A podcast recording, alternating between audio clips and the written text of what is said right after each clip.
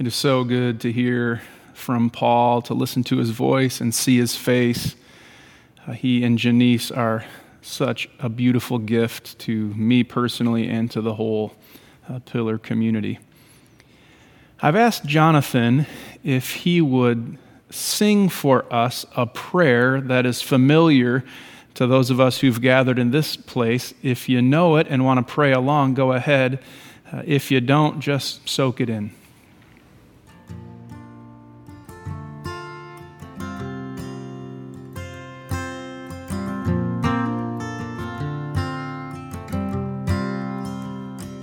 We are listening to your word. We are listening to your word. Morning and evening we come to delight in the words of our God. Give us eyes to see. Give us faith to hear that the word has come, that the word is here.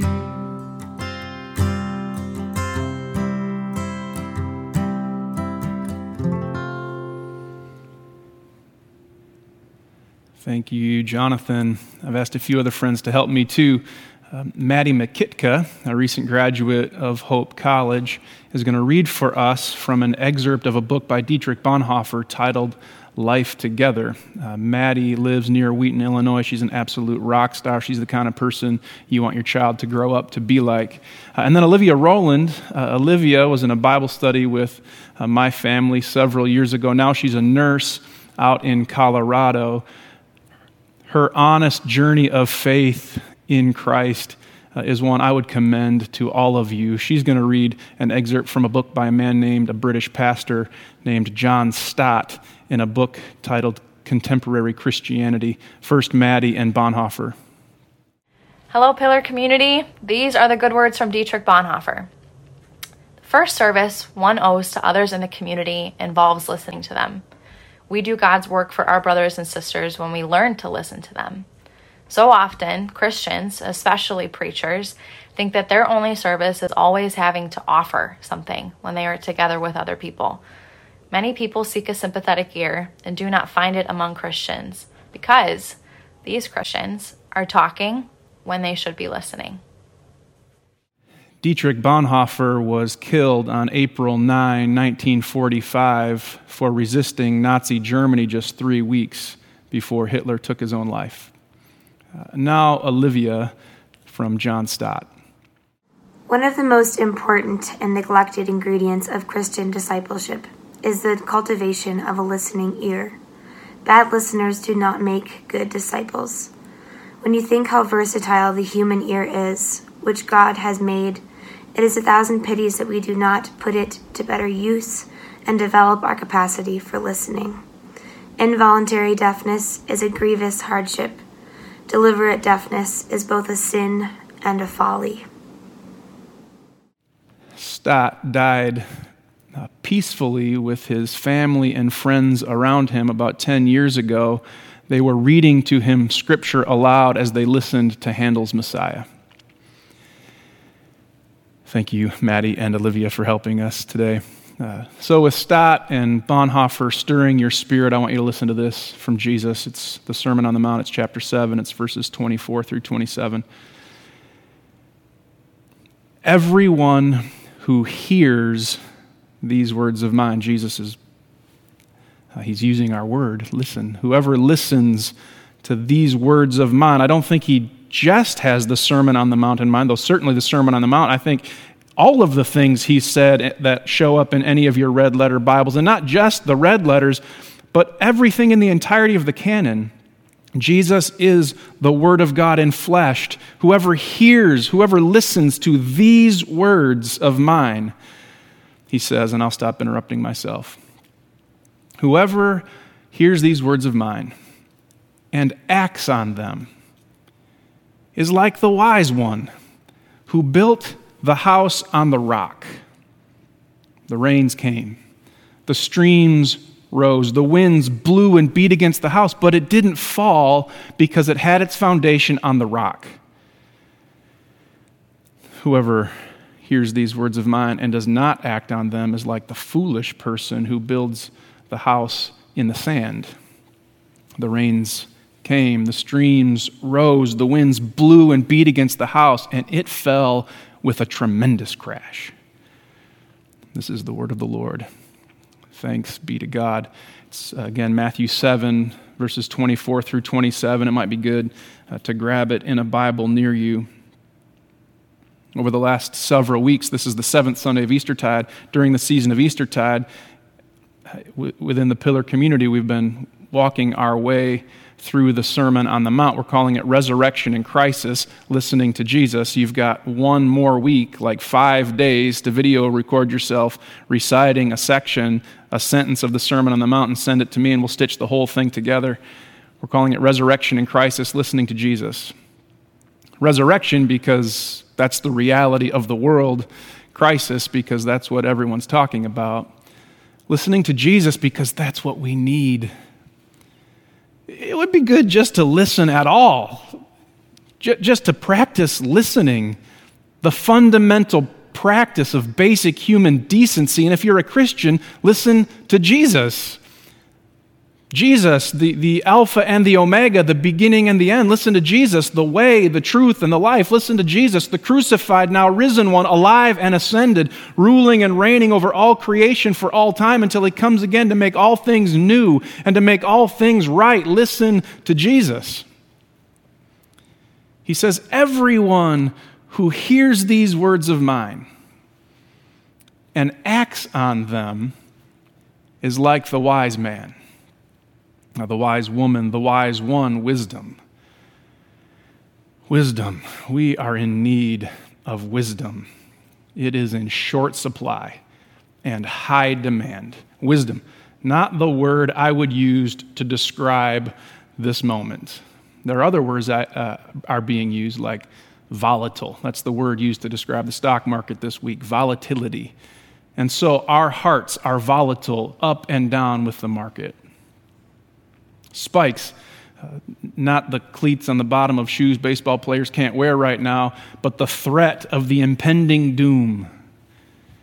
Unprecedented, a word I've heard more often than I can count about this season. We were trying to, com- maybe it's a little bit like nine eleven, or, or and then and then it was maybe a little bit like World War Two, and then the, the, the flu of nineteen eighteen, and then the Black Plague of thirteen forty-seven. If we go far enough back, we'll get to the fall itself. Let's just stick with unprecedented. Volatile and spikes and unprecedented, and have we forgotten immigration and deportation and refugees and persecution in Nigeria and abortion in America and a humanitarian crisis in Yemen? We need wisdom. We need wisdom. I like the prayer, I think it's by Reinhold Niebuhr, titled The Serenity Prayer.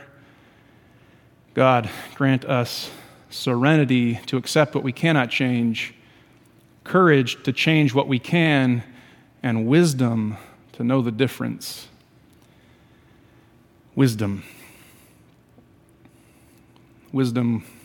We are in desperate need of wisdom. I've been looking around for images of wisdom. Have you ever noticed the wise one never seems to talk too much? You never have to say to the wise one, hey, could you quiet down? Rather, you're inviting, would you speak up? The wise one never seems to be in a hurry, never reactive, never too loud, always seemingly in control of her body. Wisdom, I've been looking around for images of wisdom. Wisdom seems patient, kind. It doesn't seem envious or arrogant or boastful or rude. It doesn't seem to insist on its own way. You see what I'm doing. Wisdom. Everyone who hears these words of mine and acts on them is like the wise one. Jesus doesn't leave us to tap into some deep resource in ourselves or search the world around to find the one who gets it right all the time. It's not just the capacity of a few uniquely gifted ones. It's an invitation to any and all of us, wisdom to any and all of us who will listen. Listen, wisdom, listen, wisdom. Li- who, everyone who hears, who listens to these words of mine is like the wise one. Wisdom is born of listening and gives way to action. Everyone who hears these words of mine and acts on them, those provocative words by Bonhoeffer that Maddie offered to us earlier. Bonhoeffer himself was killed for resisting Nazi Germany. Wisdom does not mean passivity. It leads to action,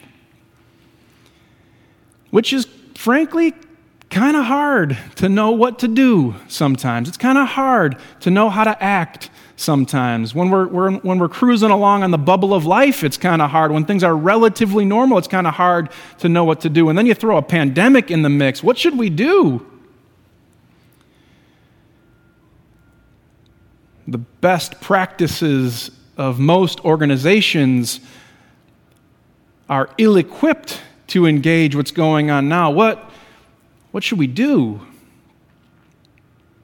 Most of us, most of the time, look around for some sort of communal consensus on how to act and how to behave, but there's no communal consensus right now, so what should we do?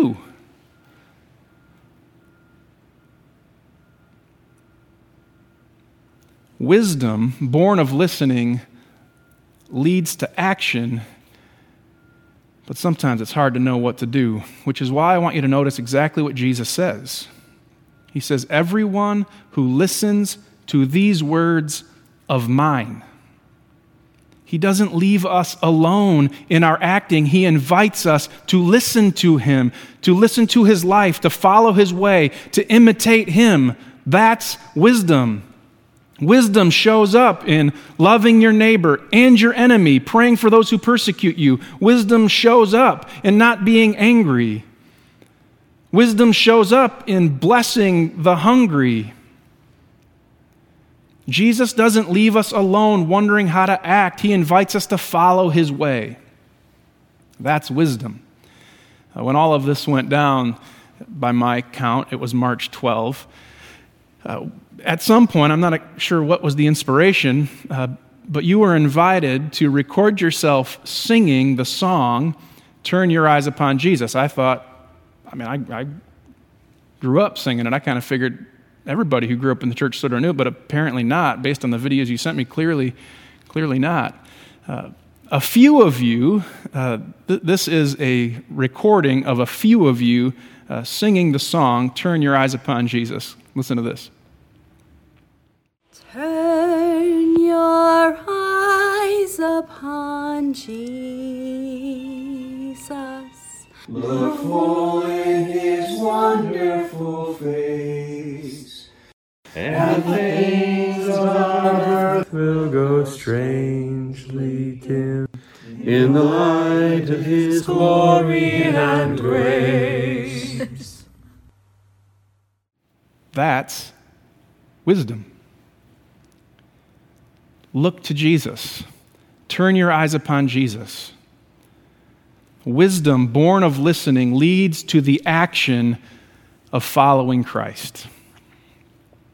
So that when the storms rage, and they do, when the winds blow, and they will, when the streams rise, that's what Jesus was saying. Everyone who hears these words of mine and acts on them is like the wise one who builds the house on the rock. The, the, the rains come, the streams rise, the winds blow and beat against the house. One of the things I love about the Christian faith, it does not shy away from pain.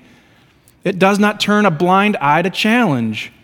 It stares it straight in the face. It doesn't wallow, but it's honest. I love that about Christianity. I mean, we're the people who most of the time on a Sunday morning gather to confess our sins, to be honest. You've been told, you know, to,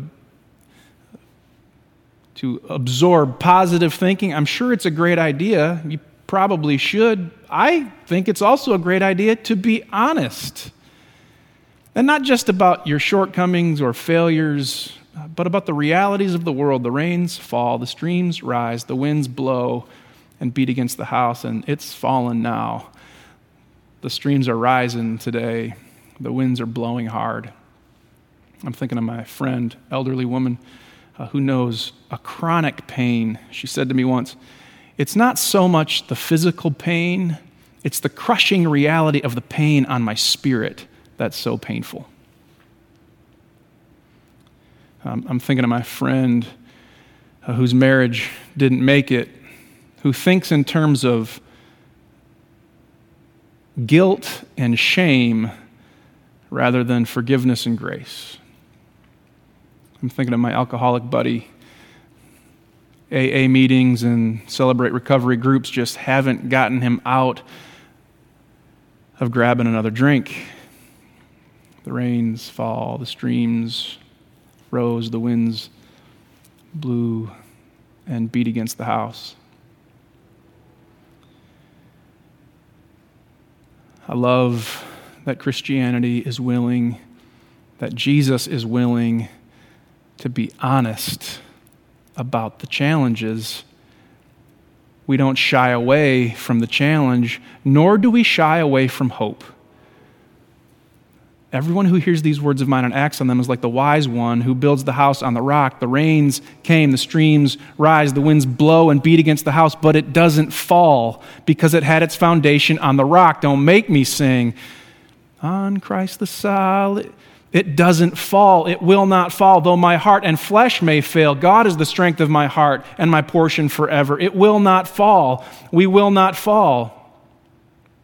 I like the way the Canons of Dort puts it, that beloved confession of the Reformed tradition. God is faithful, mercifully strengthening you in the grace once conferred on you and powerfully preserving you in it to the end. It will not fall.